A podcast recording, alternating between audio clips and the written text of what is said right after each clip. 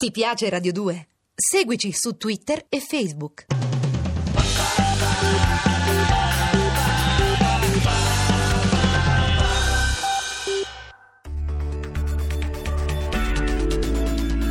L'oroscopo di Marco Pesatori. Come ogni giovedì, adesso per sentenza, proprio per, per, editto e per norma e regola, noi partiamo con i pesci perché devono diventare i primi.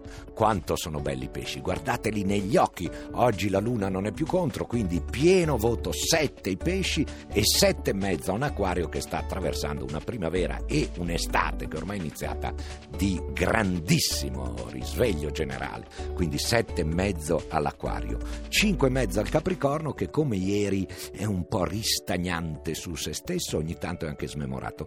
Eh, il Sagittario e mezzo. Grandi Sagittari, grande forza, anche un po' eroici. Scorpione, voto 7. Oggi eh, equilibrate bene il cervello ma anche la passione. Bilancia, voto 8. Galattiche, galattica la bilancia col tagliorino rosso. Oggi è uno schianto, voto 8. 7 alla Vergine, che è come un ragioniere che non sbaglia mai un conto, anche oggi. Leone, 7 e mezzo. Siete luminosi, vi escono i raggi solari dalle pupille.